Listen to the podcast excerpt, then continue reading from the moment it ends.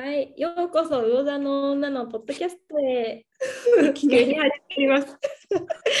はい、私たちはね、突如インスタ、突如ってやばい。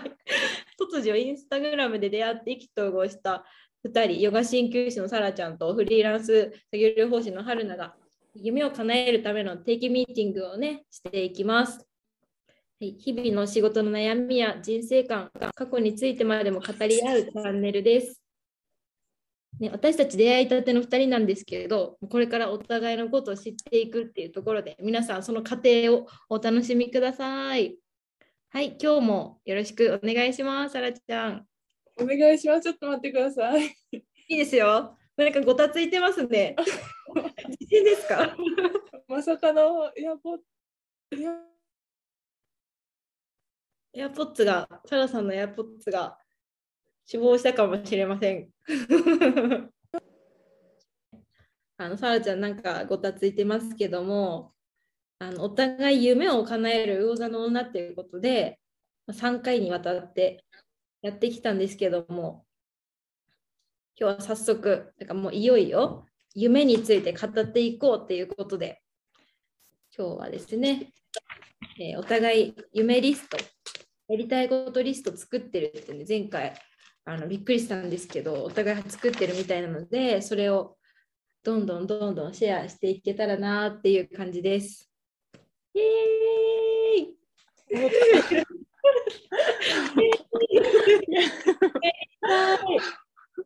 いやもう、あの、なんていうんですか、前段階話し終えたので、じゃあもうそうなんですね。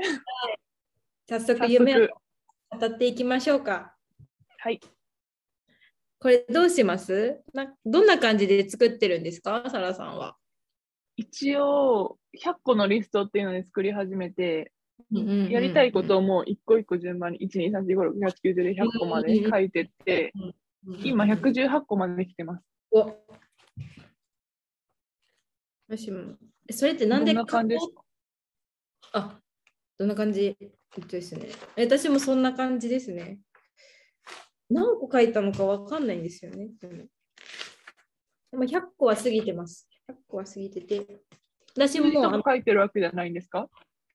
そうあのいあの10、20、30みたいな感じで、うん、とにかく書いたっていう感じですね。前はね、あのベスト10をポイパワーポイントでやってたんですけど、消えちゃったので、あのそれを想像しながらやってみようかなと。ノートに書いてるんですか？あノートに書いてます、こんな感じで。おお、えー、すごベスト10。どうしようかな。ちなみになんでこう夢をの夢リストを書こうって思ったんですか？い。と、やりたいことがいきなり湧き出てきた時期があって、うんうんうん。楽しい。でもその、やりたいことってもうすぐできることじゃなかったんですね、いろいろ。あそこ行きたい、ここ行きたい、あれやりたいみたいな。うんうんうんうん。で、あ、どうしようと思った時に、なんかそれを知って、バケットリストっていうのを聞いて、で、100個書くみたいなやつ、あ、書けると思って私。お全然本当に100個とか余裕で書けて、その時は。すごい。で、書けたやつを、あ、消していこうみたいな感じで、なんとなくで始めましうんそこそれはもう突然こう夢がうわーって溢れてきたんですか？やりたいやりた。たい。そうなんですよ。なんか自信、無駄な自信、違うな。なんかそういう根拠のない自信が出てきた時期があって、何でもできるみたいな。根拠のない自信が一番強いって聞きましたよ、この前。ですよね。何も考えずにいけるっていう。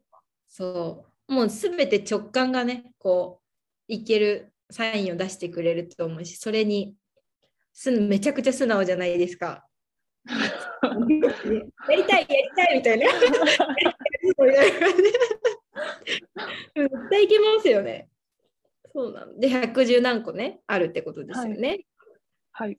ベスト何ぼとか作ってるんですか？例えばベスト10とか。作ってないんですよ。今回、その夢の話するのに作ろうかなと思ったんですけど、思ってるうちに今日が来てしまって、あれですね、こう見た感じで、あ、これ喋りたいって思ったやつ、上から言っていきますかね。そうですね。時間の許す限りあありがとうございます。うん、じゃあですね。うーん。でも書いてる順からでいいですよね。全然、はい。すごいいい話になっちゃうかもですけど、私、母を楽にさせたいっていうのがありますね。ね。泣いちゃう。それ聞いただけでも泣きそう。なんか私の母ってあのもうずーっと苦労してきてるんですよ。あのね結婚が二十歳で結婚して21に私を産んでくれてでそこからもうずっと二十歳からずっと嫁いでうん。あの父の実家に嫁いでそこから父の兄弟とかお母さんお父さんのお弁当まで作っててもう最大7個作ってたらしくってやばくないですか？やばい。嫁いですぐ7個しかも二十歳でっていうので、まあ、そこからねそういうこともあって、まあ、その実家とのこう関係やっぱり義理のお母さんとかお父さんとなかなかこうなんだろううまく本当のお父さんお母さんっていうふうになかなか思えなくって、うんうん、で、ま、すごく母はあの家族から信頼されてめちゃくちゃ好かれてるんですけど母自身がなかなかその家族のこと好きになれないっていう時期がずっと続いていて。あで今もあの、まあ、住んでるんですけどなんだろう、まあ、結構愚痴も聞くんですね。うんうん、でもそろそろ出たらいいよとかそろそろ楽になったらいいよって言うんですけどやっぱり結構世間的にしたりとかーなんかこう細かいこと結構気にする真面目な方真面目な母なので、ね、そういうのなかなか思い切ってできなかったり、うん。うん、あと仕事のこととかでもずっとね介護の仕事をずっともう何十年十何年してきたんですけど結局それして体壊して辞めちゃったんですね最近。うん、本当にそれででもやっぱり働かないといけないって言って今新しい資格を取るために学生になるって言って。えー。やば50枚ですよ。やばくないですか？本当に。ちなみに何の、あ聞いていいんですか？循環護士循環護士さんなんですけど、えー、てかちょっとその前に50前っていうのもちょっと私はびっくりなんですけどそうですよね。21とかだったら。なんですよ。若いんですよ。若い。うん、ねえ。なんかもうずっと家で苦しんできたから私にはもう一人旅でも1年でもうん。2年でもいいから出たらいいと思うんですけどやっぱりその感覚ってその母が生きてきた、ね、あの高卒で働いてずっと家庭を守ってきたっていう母にとってはなかなかできないこと。例えばお金もとか時間もっていうふうに、ね、言ってたのですごくねこの休職中っていうんですかこう退職してからすごい楽しそうだったんですよ。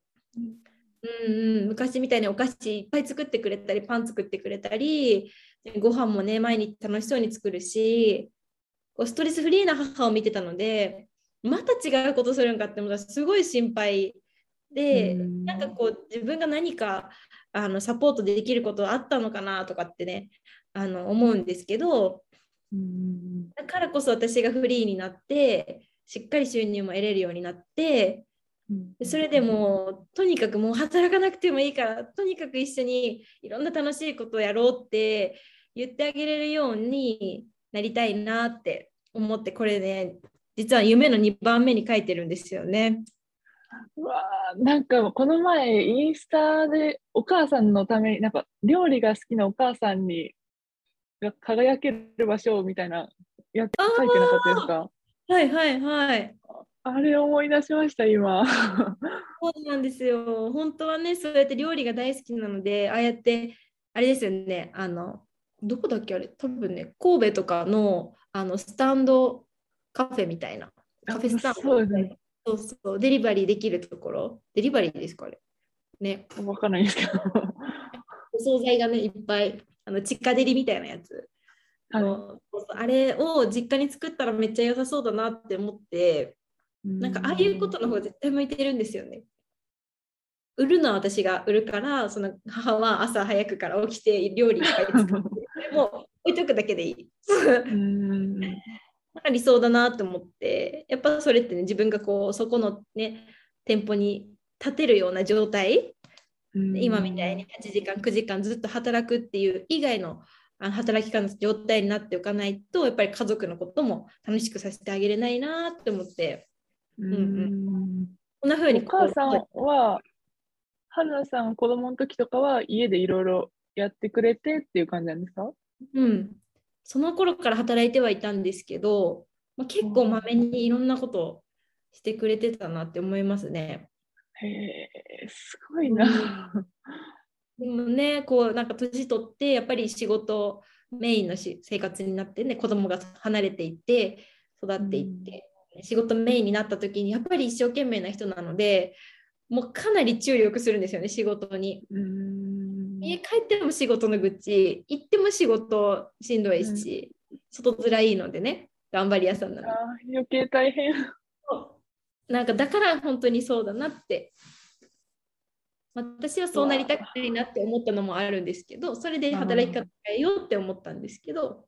うん自分だけ楽じゃなくてやっぱり家族とかね特に母ですよねずっと隣で見てきたのでそうそう母のことどうにかしてあげたいなって思ってます。すごい。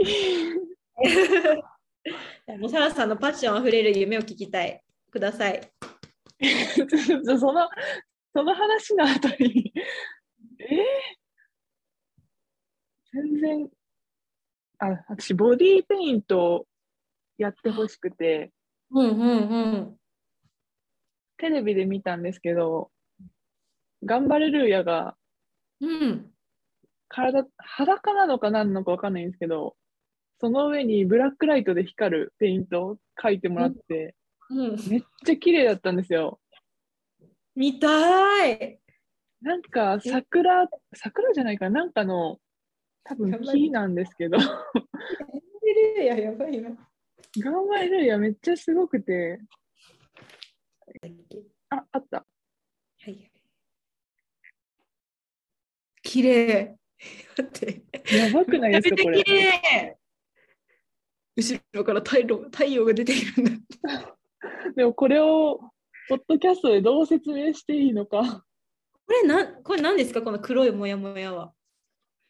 これ多分、その木の幹みたいなことだと思うんですけど、ああ。これ桜？いや、桜じゃないと思います。これアメリカかどっかでやってて、へえ、すごい。なんて言うんだろう。この光るペイントですよね、これ。あ、そうです、そうです。電気消したら多分光る。うんうんうんうん。あ、そういうことか。なんか、なんて説明したらいいんだろう。二人の背中に光るペイントで、ね、ボディーペイントしてあって、それが、なんか黒い黒い絵で木の枝みたいなのがうにゃうにゃうにゃって生えてるんですよね。はい。で遠くから光を差し込んでるから、こう、なんだろう。うん。こうなんかもう日が二人だけが浮かび上がるみたいな感じですね、暗闇の中に。あ、そうそう、暗闇の中でね。そうそう。いや、めっちゃこ綺麗です。れが 夢なんですよね。日本で探したんですけど、出てこなくて、あしてくれるのマタ。ニティ、マタニティなんですか？マタニティペイントなんかそういう感じのやつとかしか出てこなくて、うんうんこれじゃないと思って、アメリカのやつ、アメリカのサイトとかで調べたら、まあ結構それに近いやつが出てきて、へえコロナ終わったら行きたいなと思ってるんですけど、そういう専門なところでやってもらうんですね。そうなんです。ボディあ、出てきた。おお母さんの話聞いた後に、これはちょっとしょうもない感じなんですけど、すごい、これ。こういう。これもあ同じです。そうそうそうそうそう、そういうのをやりたいんです。一応皆さんに分かるように、ボディペイント頑張れるやって調べたら出てきますね。え、すごい。女の人の背中に、あの、ヤシの木うんがって書いてあって、あ、すごいな。これ、ブラックライトとかですかね？そうです、そうです。ブラックライト。うーん。いや、めっちゃいいな、これ。え、これのために鍛えなあかんですね、これ。確かに。いいのか、でも。確かにあのメいや、でも、方が 書きやすそう。しかも、細く書いてもらったら、そこはもう暗闇で映らないんで、あちょっとくびれ目に書いてくださいって言ったらいいんです。そうそうちょっと英語勉強しといて、ナイスアイディアですね。憧れなんですよね、これ。あーこれ、え、サラさんこ、こんなんするんですか？この紙書き上げて、こんなんした。そうそうそう。もうなりきって。この寝そべってるやつもよくないですか？これ。あ、これめっちゃ綺麗ですね。ね。ハワイみたいな、なんか。うんうんうん。女の人寝そべって、ね、背中からお尻にかけて。夕焼けみたいな。うん。ぜひこれ見てほしい。いやー、最高。いいもん見せてもらいました。え、てか、これが夢に出てくるってめっちゃ素敵ですよね。本当ですか？あれですか？これ、あの、イッテ Q で見たんですか？そうです、そうです。うーん。なんか結構その今のリストの中、こういう感じのやつが多くて、本当に。うんうん。え、ちょっと他にも聞きたい。そういう系のやつ。そういう系。なんか、メキシコの死者の祭りって知ってます？うんうんうん。なんだっけ、あの、ミゲルとか出てくるやつ。ん？なんか、あの、ディズニーじゃない、ピクサー、なんかそっち系のやつで、うんうんあ、リメンバーミー。ああ、あ、うんうんうん。あ、見たら、あ、な、わかりました。あれの舞台なんですか？わかんないんですけど、死者の祭りっていうのがメキシコであって、それ行きたいんですよ。うん、何するんですか、これ？でもなんかの日なんですよね、多分。うーん。すごい、みんなが骸骨になるんですね、顔。あそうなんです。めっちゃ綺麗じゃないですか？うんうんうんうんうん。これメイクなんだ、これみんな。あそうなんですすごい。あ、なんかそういう骸骨なんですね。こう、普通に黒い骸骨じゃなくって、目の周りオレンジだったり、うんうんうんうんハッピーな感じ？そうです、そうです。あまたうんペイント。あすごい、いろんな骸骨が、ハッピーではないか。綺麗ですよね、いろいろ。感じのうん、そんな感じです。私、こういう配色好きです、こういう カラフルな。カラフルな。えーこれはもう実際メキシコに行かないとできないんですね。そうですね、11月のいつかわかんないですけど、3日とかだったかな、多分それがうん決まってて、そういう日っていうのが。あ11月2日のの前後、数日間でって書いてありますね。えー、すごい、こんな祭りがあるんだ。これなんで行きたいんですか？これもなんかで見たんですかね。基本なんか見て、あ、これやりたいっていうのが多くて、うん。いや、素晴らしい。あとアメリカの海岸をサングラスとタンクトップで歩くっていう。いいな、私もそれ書こう。それなん、でも確かにな、サングラス。短パンでしょ、しかも。短パンで B さん。そう。アメリカの。うんいいですね。夢し合ってめっちゃ楽しいですよね。こう、それやりたいみたいな。そうなんです。人のやつ聞いたら本当に自分もあれやりたいってなりますもん。うんうん。なんかこう、世界観見えてきますね、その人の。確かに。ね。私はですね、いいですか、次。はい。えーっとね。あ、はい、ホームステイを世界中でしたいっていうのがあっえそれはて、自分が行く方ですか？あ自分が行く、あそうか。させたい。させたいもあるかもです。今言われたら。私の夢がそれなんですよ。ホームステイする側？させる側？来てもらう側、うんうんをやりたいっていうのが夢であって、うん。春菜さんのやつしたい方が先ですか？ホームステイをしたい方が書いてたんですけど、なんか世界中に家族みたいなのがこうポンポンポンできたら楽しいだろうなって思って、けど、いいですね。え、私もそれしたい。ホームスそれどうやってあの受け入れるんですか？それ。それ多分調べたら出てくると思うんですよ。多分なんかに登録するのかわかんないんですけど、うんうん。それも部屋数とかやっぱないとできなかまあ、った。そうですね。あの個室がないと。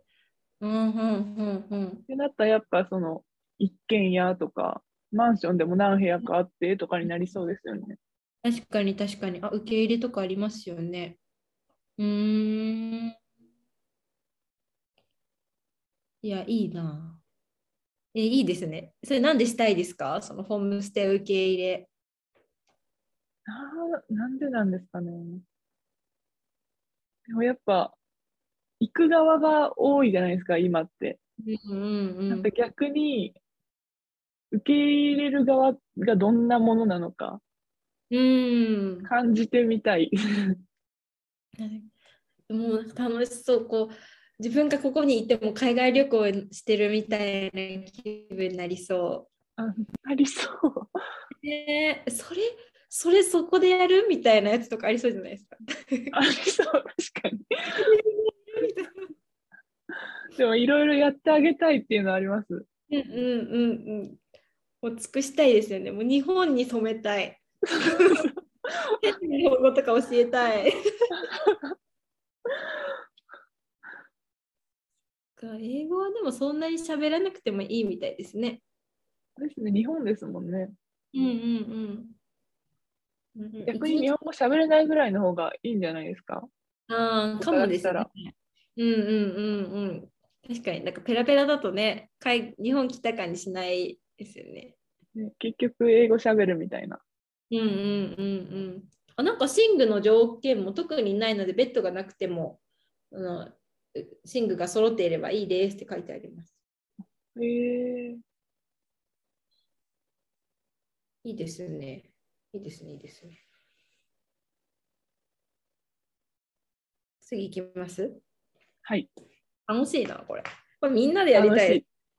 これも一生できますね。ねどうしようかな。えサラさん、次行きます？あ、いいですか？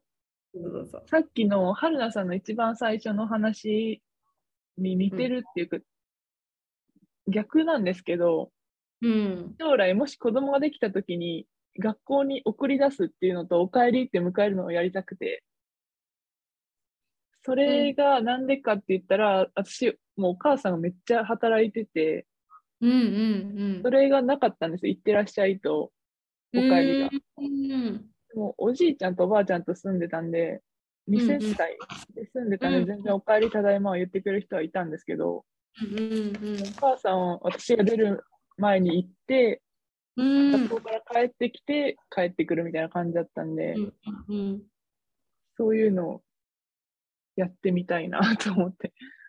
めっちゃわかります。こうもう毎日毎日子供を送って、おかえりって言ってあげて、はい、それしてほしかったんですね、本当は。そうですね。なんかそれやっぱ子供の頃ってそれが当たり前になってるじゃないですか。うんうんで、他のね世界を知らないから全然もうそういうもんだと思って。うんうんでも大人になって子供側のことはまあ知ってて、大人側の意見も聞くじゃないですか。うんってなると、あ、そういう家もあるんだと思って、専業主婦うんのお母さんの家っていうのが私想像つかなかったんで、その時、うんうん行ってらっしゃいがあるって、あ、そういうことか、みたいな。うんうんうんうんいまだにその、母は私よりもめっちゃ働いてるんですけど、うんなんで、うんまあ、気持ちはわかるというか、すごいなっていうのは最近思いますね。そんなに働くって私には無理みたいな。うんえお父さんも結構遅かったんですか？共働きですか？ね共働きですね。でもおじいちゃんおばあちゃんいてね、ちょっと救われる部分もありますね。ねそうですね。私もそうですし、親も多分そうですよね。いてくれないと働けなかったっていうのは多分あるんで。確かに確かに。専業主婦のこうお家とか結構羨ましかったりしませんか？あ、します。ね。なんかその、それこそお母さんが、今日早く帰ってくるよみたいな、5時ぐらいに帰ってくるよとかって言って、で、し小学校行って、あ5時ぐらいに帰ってくると思ったら、結局遅くなって、え、あ、遅く。8時、9時みたいな。そんなこともあったり、うんずっと帰ってこないみたいな。その時はええって思ってましたけど、そういうもんですよね、大人になったら。そうですね。なんかやらないといけないこと増えるなって思ってね。うん大人になって楽しいはずなのに、意外とこう現実味ありますよね。大人になると、あ、好きなことなかなかできるなっていうのは。こんだけ楽しみにしてる。母が言ってたのが、子育てってめっちゃ大変なイメージしかなくて、私の中で。うんでも、その産休の時に子育てしてる時が一番楽しかったっていうのを言ってて、うん、へえそんなことある？と思って、私は本当に真逆だと思って、働く方が楽なのかなって思ったんで、うんうんええー、と思って最近聞いて結構びっくりしましたね。うーん。大変なのかなっていうイメージ。ですよね。うん、楽しみですけどね、自分のそういう、ね、未来って。うんうんうんすごいなんかこの前聞いた話で、その、えっ、とね、そその方も Zoom でお話ししたんですけど、はいなんか結構綺麗な方で自分でビジネス立ち上げておられるんですけど、その方があの女性の方、女性なん30代後半ぐらいかな、で子供がいてっていう感じで一人。で、あの子供のあのおかえりっていう声って毎日聞かないとその体調とか分かんないんだよってあ言われたって言ってて、そうおかえりとか、おかえりじゃないな、ただいまだな。ただいま。めっちゃいい話だと思ったのに、あれ？と思って。もうそうただいまの子供のただいまってそのた本当に健康観察で体調が分かるんだよってでも毎日聞かないとそれって分からないんだよって言われててうわなるほどって思ったんですよね。うん私も結構家にあの帰るときにおあの「ただいま」って言って「おかえり」って言ってくれる人いなかったし「いってらっしゃい」もおじいちゃんおばあちゃんが言ってくれてたのでうんでこの母がね給食中にたまに実家に帰って「おかえり」とか「どう?」ってすぐ絶対家にいるっていうのってめちゃめちゃ幸せなんだなっていうのを二十歳越してから気づいたんですよね。ですよね、本当に。うん、めっちゃ大幸せな人になってから。うん、絶対変わってたと思います。こうね、何が変わってたか分かんないけど、うん、だから自分の子供にはそうやってしてあげたいなって思って。毎日ね、うん。お家からね「いってらっしゃい」とか「おかえり」って言ってあげてちょっといいおやつなんて出してあげてそんなで してみたいなって思ってでその準備ですね今。ですね、すごいな。やーいい話になりますね。行こうはい、ではでは今日はこの辺にしてまた次回話しますかね。はい、はい、ありがとうございました。また次回もよろしくお願いします。お願いします。Thank you.